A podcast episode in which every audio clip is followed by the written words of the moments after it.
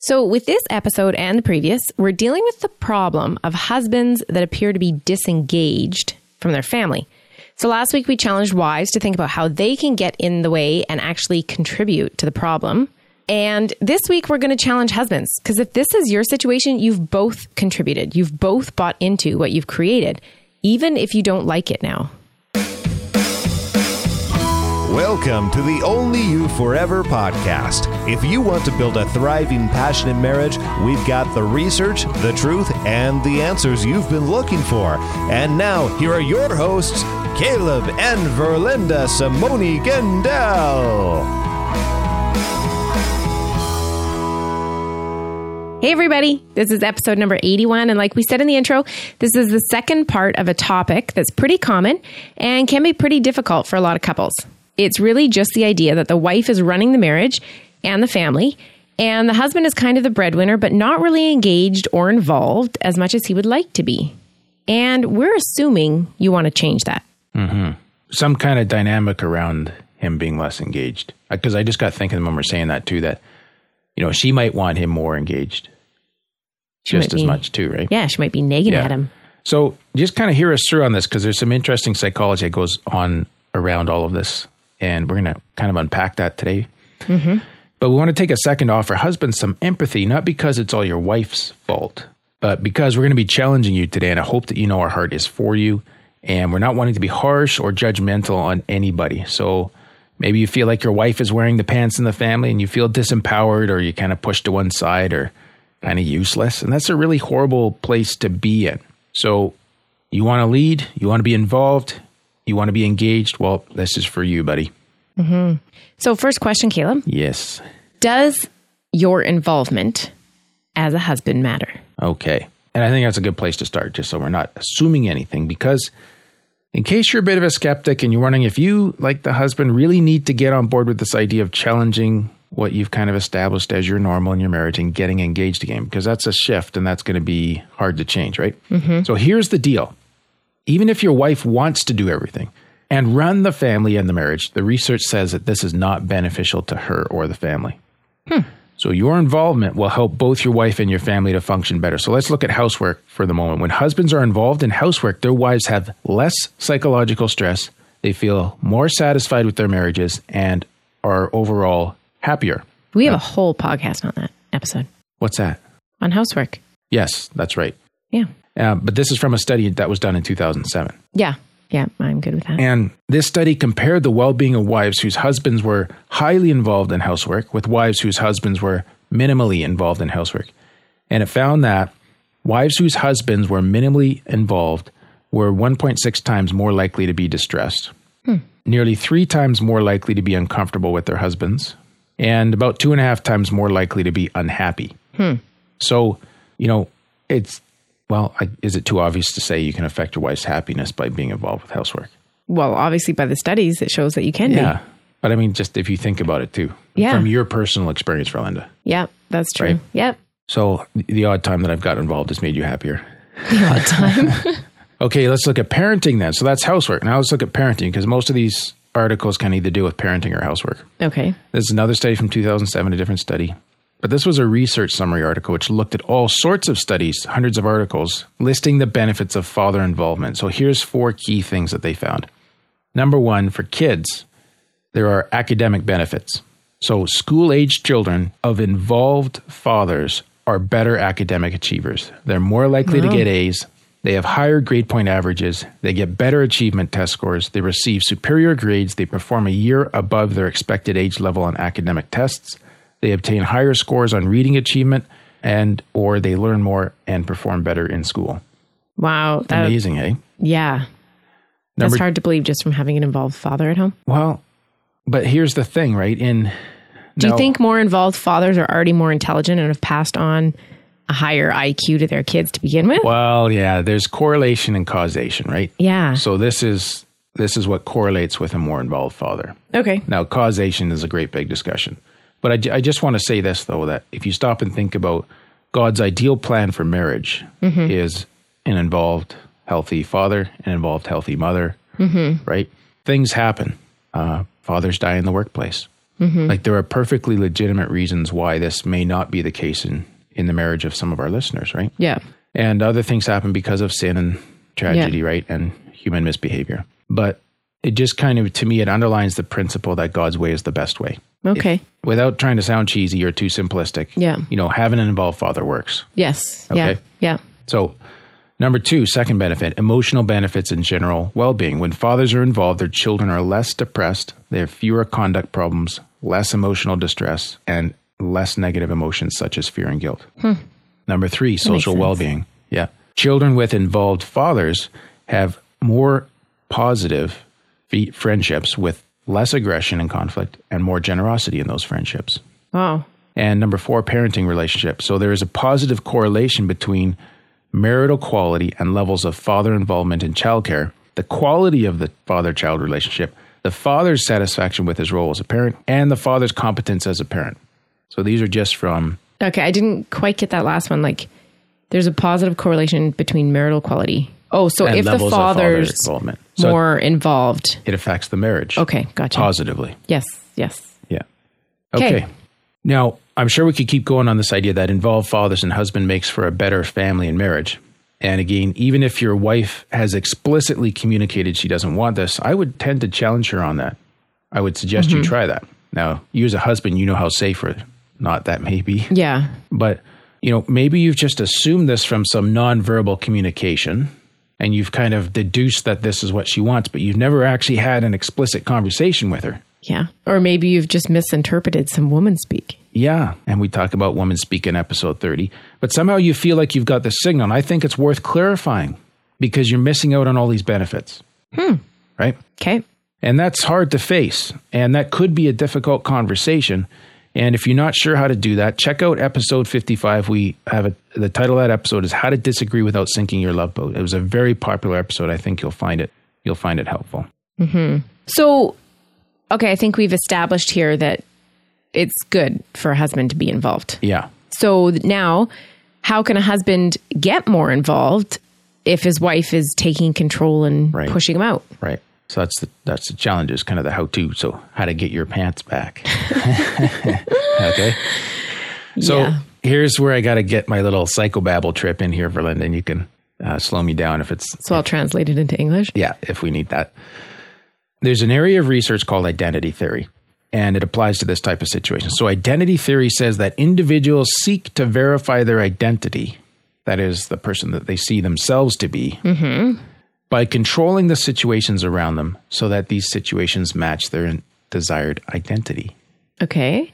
which is really fascinating idea. I mean, you can go all sorts of crazy places with that, right? So, Yeah. it's just the idea I manipulate the situation to reinforce what I want to believe about myself as to who I am. Okay. Okay. Okay. So, Do you have an example? yeah, you might see this at work. A manager who sees himself as a great problem solver, you know, he actually kind of tweaks the experience of his direct reports so that they're dependent upon him and keep having to come to him to solve problems, to keep underscoring his Oh. identity needs. And then he just, you know, feels better about himself. Yeah. Oh, yeah. Now, if a wife sees herself or wants to see herself as a supermom and a superwife to validate her identity needs, and if she's given the power to do so, she may actually arrange the family dynamics around her own desire to verify that identity. So, like, you know, when the kid gets hurt, she's got it arranged that they always come to mom Yes. kind of thing. And then she feels good about Yes. herself because she's the super mom who takes care of everything. yes. Or she kind of slightly overpacks the schedule so that only she can get it done. You must be amazing. You get it done every time. You know what I mean? Oh, yeah. Yeah. Stuff like that. Now, I don't want to be unkind or mean or anything there, but this is just something for us to really think about because here's the thing that the disengaged husband can do the same thing. Yeah. And we'll talk about that in a little bit. Okay. Okay. So this this researcher looked at identity theory in the context of food preparation, housekeeping behaviors in married couples. And Who he- actually thinks up these studies? Anyways, go on. I don't know, but it's useful. Yeah. Each spouse considered what they wanted their identity to be in terms of how much they wanted to be involved in food prepping and housekeeping. As in, like, I want to be the cleaner in the in the marriage, or I want to Oh, be the sure. cook. Go ahead, honey. Uh, theoretically speaking, so so they found a few interesting things. Okay, and Okay. this is where we get into stereotypes and socialization and that kind of stuff. Husbands expect their wives to be more heavily involved. I should say, other husbands expect their wives Oh, yeah. Nice try. to be more heavily involved in these activities then the wives expect husbands to be involved. of the food prep and clean. Yeah. Yeah. So men expect that more of women than women do of men. Right. Okay. Nothing surprising there. No. More powerful individuals, so if in their couple relationship they'd established more power, they were able to behave in ways that were consistent with the identity that they wanted. So if you wanted to be the cook and you have power in the couple dynamic to achieve that, then you could be the cook. Yep. Okay. But these people also imposed identities on their spouse to further control the situation. So like I identify you as the cleaner. The slacker, Oh. because it helps validate your identity as the cook who gets it done and makes a great meal without any help, all by yourself, because you're super wife. Yeah, and you're a slacker. Yeah, I'm slacker husband, right? Okay. So, you know, this is kind of like controlling Yeah, whatever, yeah. right? And, and it, it, you know, nobody's being a freak here, but it's kind of freaky at the same time. Okay. You know what I mean? It's just like you get the whole control Mm-hmm. freak where it comes sliding into your head there, okay? Yeah. Yeah. But you know, people aren't freakish. This is just kind of how we do this thing because of our identity needs to feel valued and important, significant that we're making a contribution. And so you Okay. have this one spouse controlling the situation so that they can affirm their own need for a specific identity. And the other spouse is going along with it. They're buying into it. Okay. So the first step for you as a husband to get your pants back is to really stop and think about the identity that you've accepted. That's where I want to go with this.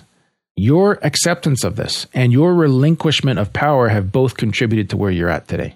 So you can't really sit there and say, My wife did this to me. What did she actually do to you? That's my question. Did she threaten you with a knife? you know what I mean? Hopefully not. But you accepted, you bought into this. Yeah. And maybe, yeah. I just wanted to go back a step here and say, you know, your relinquishment of power. The way we're talking here, it sounds like the man has to have all the power. Right. Whereas I think you're thinking more like Um, a compliment. Yes, tree. I'm talking about getting to balance, not to male control. Okay. Very good point. Okay. Thank you. So, and that's kind of the thing, right? So the husband accepted this. Maybe the husband even wanted the identity of the disengaged dad so that he could enjoy playing computer games. He could go hunting and fishing all he wanted. He could work super long hours to fill his own identity needs as the hero or the manly outdoors man or the successful business guy. Hmm. Right? Yeah. So it could be possible that you gave her the identity of family leader so that you could go pursue your own identity needs outside of the family and marriage. Hmm. I don't know. So at which point he may have controlled the situation and set it up right. in such a way for his own slackerness. Right. So we're not, you can't blame one person. Like you guys have created this together. Yeah. So don't put this all on your wife. And we challenged wives last week, but right now, you know, husbands, you're just as much a part of what is right now in your marriage. Yeah. Okay. So, Mr. Husband, what's your attitude toward housework and childcare? Because where we go next with this is we find out that the critical component for getting things on an even keel is beginning to unpack what our attitudes are towards these things as males. Okay. Okay. So just bear with me. I'm going to challenge you some more. I don't think any husband's going to listen to you after this. They're tough. They can take it. Okay. So this is from another article that looked at, they're probably just thinking as long as their wife doesn't hear it, they'll be fine. 'Cause that's what I would be thinking. Man, I hope Linda doesn't listen to this episode. Too late, honey. Yeah. So another article looked at the different attitudes that men and women held towards housework and childcare and how that impacts who does what. Okay. Okay. They found one of the reasons women do more childcare and housework is because they have more favorable attitude towards it. I'm thinking probably because they're socialized for that. Okay. Like our girls are running around. We have three daughters. Yeah. They're playing baby. Yeah. You know what I mean? Yeah. and and they play with the kitchen set. Now we don't have boys, but when we have boys over, they're not as involved with the kitchen set and the babies. They're like, "Where's a car or a truck or can I see your guns?" Yeah. Okay, Yeah. so socializing is happening. The next part, which also makes sense, is that they found that one's own attitude is more important than your spouse's attitude. So let me let me put that another way. When it comes to who does childcare and housework, Yep. both husbands and wives they tend to act on their own attitudes and not on their spouse's attitude. Right. You might think that men should be more involved, but what's actually more important is my attitude towards the housework. Right. Okay. I should say what's not not more important, but what's more influential, like in terms of what Yeah. actually happens, is my attitude. Yeah. Okay. So a wife might have that favorable attitude toward her husband helping with housework, but the husband is not likely to act on this unless he also has his own favorable attitude towards housework. I just need to get a negative attitude toward housework Why? because then I wouldn't have to do it anymore. oh no, I got a pair of pants just for you. so the husband's attitude toward his own role in parenting and housework is more influential than his wife's attitude. Yeah. as to what his role should be. Mm-hmm. So if you're going to ditch your positive attitude toward housework, you're making an assumption that I have a positive attitude and that it's actually going to get done, right? Yeah. What's the chances of that? So All right. Keep going. this is the last final painful point because as I was writing this up, this is confession time for me. I realized how guilty I was for at least for the early part of our marriage, and I hope I've gotten better over the last few years, but when it comes to housework and childcare, men's attitudes again they're more influential than women's attitudes in how the labor is divided. Now here's the clincher. Men are most likely to leverage their unfavorable attitude towards tasks that are least favored, as in they're not going to do what they don't want to do. Okay. Yeah. That's And let me just kind of ice this cake with a nasty frosting. So they then the next thing they do is they leverage their male dominance against tasks that are most unpleasant. And because men generally in our society have more power than women do, men may be able to resist doing household labor when they do not want to do it, whereas women have to give in. have to get her done. Touche. Sorry guys. That's yeah. And that's where I feel guilty because, you know, I definitely had that sense of entitlement that I don't have to do that if I don't want to. Ultimately, it's your problem to get the housework done because mm-hmm. you're the woman. Confession. Hmm. So we push the nice knife in. Let's just twist it slightly. Is it possible that in your marriage, dear husband, that you are the one actually wearing the pants? But the problem is those pants never get off the couch. So you've held power and adopted an identity of the disengaged husband and forced everything back on your wife. And now you're saying, why does she have to wear all the pants in the family all the time? Meanwhile, you caused it in the first place. You set it up. Hmm. Yep. So we men, you know, we grumble about our wives making all the decisions, or we even joke about, well, we'll just let the woman decide, ha ha, right? But whether you kind of pass those things off as a complaint or as humor, the real issue is simply a failure to lead. And you impose that failure by virtue of your male dominance, your male power. So I kind of think that's like having a disengaged dictator, right? So it may not be kind of unpleasant because the dictator's not in there messing around, Yeah. but there's this force of power that keeps your wife busy and running the show and looking like she's making the decisions. But really, it's because you've established an identity that blends male dominance with male disengagement. I think I should just be quiet for the rest of this episode. Am I getting you fired up now or what? yeah, a little bit. So I can kind of hear it already. Do you want to jump in there, baby? I don't have to male dominate this. Yeah, no, but I think I could get on a rant really easy. Okay. And uh, Well, we're only 18 minutes in, so. and I'm getting near the end. So we got like a couple minutes if you just want to get that off your chest no, well, okay, in an empathic way. never mind then. I don't have much empathy at the moment. But like, okay, what my dad said is lead, follow, or get out of the way, Right. which doesn't necessarily go along with this 100%. But like, if you're not going to lead, don't sit around and complain that your wife is doing the leading. Yeah. Like, Yeah. That's not fair either. no. Yeah. Anyways, So you find this to be true to life in other people. in other marriages, yes, yes. Hey, if you want to complain about me, you just go right ahead. No, but I honestly think like you have changed. Yeah, at the beginning of our marriage, I did everything and you kind of came home from work and like, why isn't this done? Yeah. Which went over really well. Yep. Yep. And, uh, but that definitely has changed. Yeah. Like now you can come in and you can pick up Whatever. whatever needs picked up and So here's the thing I realized a couple of years ago is like, why shouldn't I be doing the dishes? yeah. And I get to this in a second here, actually. So let me keep going. And then Okay. you just, you can keep kind of brewing that head of steam you got quiet. going on there, right? so this is what guys can say, right? I work all day. Why can't she do the dishes? Yeah. Cause she just sits around on her butt all day. Well, that's the thing. But here's the thing: who decided that that was fair? That you work all day and then she does the dishes. You know what I mean? Like who Yeah. who decides that's how it should go down? Like that that's fair and equitable. Because no, so let me sidebar for a sec here because I saw this crazy show on BBC a few years back about this wife who played Second Life all day. It's a computer game where it's like you But you create a second life. you create a second life and you run around with other people and form relationships and so on. Okay. She sat on her butt all day long. She didn't take care of the kids or, or the home. She didn't go to work, and he had to do everything. He was the breadwinner, housekeeper, and Wow. the caregiver in the family. Yeah. And if you're that guy and you're listening today, I'm not talking to you. You have my empathy because Yeah. that's tough. Yeah. But I know in our home, Berlinda, like you work all day. So when I come home, and I didn't realize this until the last few years, it's not actually that I've worked all day and now you're getting started. Like you kind of start around Mm. Yeah. 3:30 to get the supper on, Yeah. but you've been going all day.